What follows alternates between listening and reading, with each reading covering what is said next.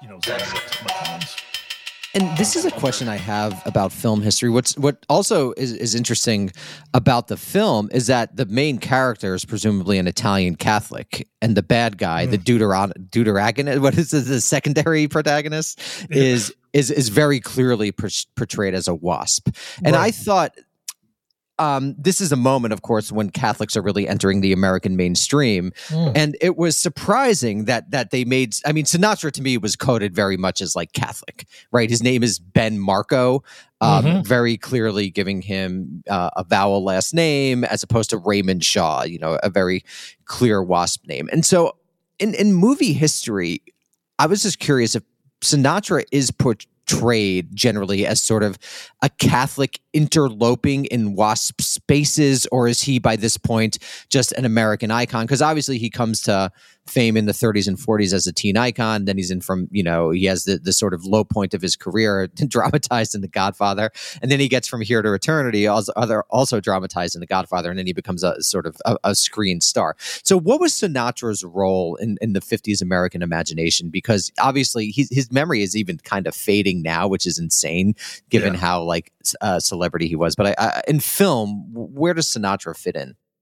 Uh, yeah, I mean, he, as you say, he he um uh, he was he was a mega star uh, back then in in the world of music, and um uh the character Marco is is written that way in the book. So, uh, my guess is that one of the things that Sinatra clicked with so hard was the fact that this was a character that he wouldn't have to, you know, Italianize, Catholicize, and so forth.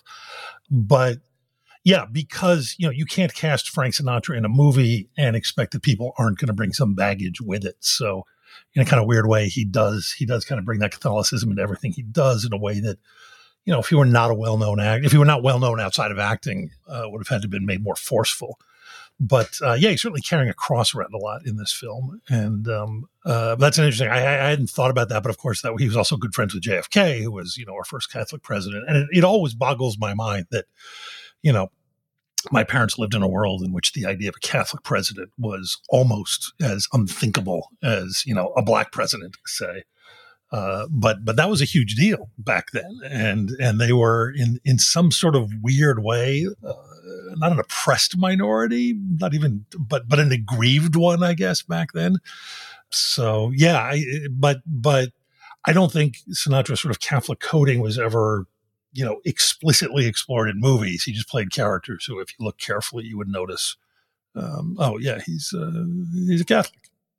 And then before we move on to more of the themes, since you're a, a noir guy, how does this, what was happening with noirs in the early 1960s? My sense is that this was sort of the tail end of their dominance as a genre, which really begins it was, in it was never a, it was always a B movie genre. I mean, this is this is not a uh, I don't know. I, I tend to be kind of a, a purist when it comes to noir, and um, uh, but I, I'm not even sure I could stretch a sort of more uh, a less pure definition to to encompass this. Um, I mean, obviously, it's got some some moral ambiguity to it, but that was happening a lot, uh, especially starting in the 50s. Um, in film, but as as a genre, noir was always kind of B movies and never uh, you know, never never big studio films. They were always sort of the second uh, thing on the program. Um, so I don't think this would really qualify. This is more of a you know, it's a spy movie, it's a war movie. Oh, this is, it's, it's classified. I, I mean, this is obviously stupid classification, but it's usually classified as a neo noir. What? yeah, yeah, for people? real. Yeah, yeah, yeah.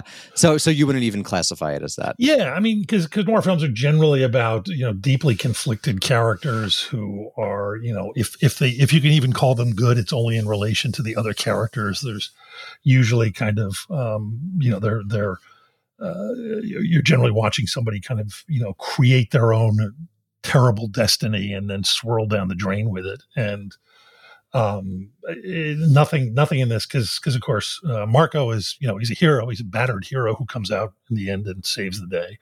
And um raymond shaw is is of course not responsible for what he does and what happens to him. So and there's there's nothing resembling a, a femme fatale in it, which is usually a Speaking of femme things. fatales, yeah, why don't we talk talk? Yeah, yeah. So why, why don't you talk about the character, uh, how she's introduced, and what jumped out to you as so Yeah, strange? I- it is one of the every time I watch this show, it's one of the most bizarre things. It's it's Sinatra's on a train. Um, he is starting to realize something is really really wrong, uh, both with Raymond Shaw and with himself. His memories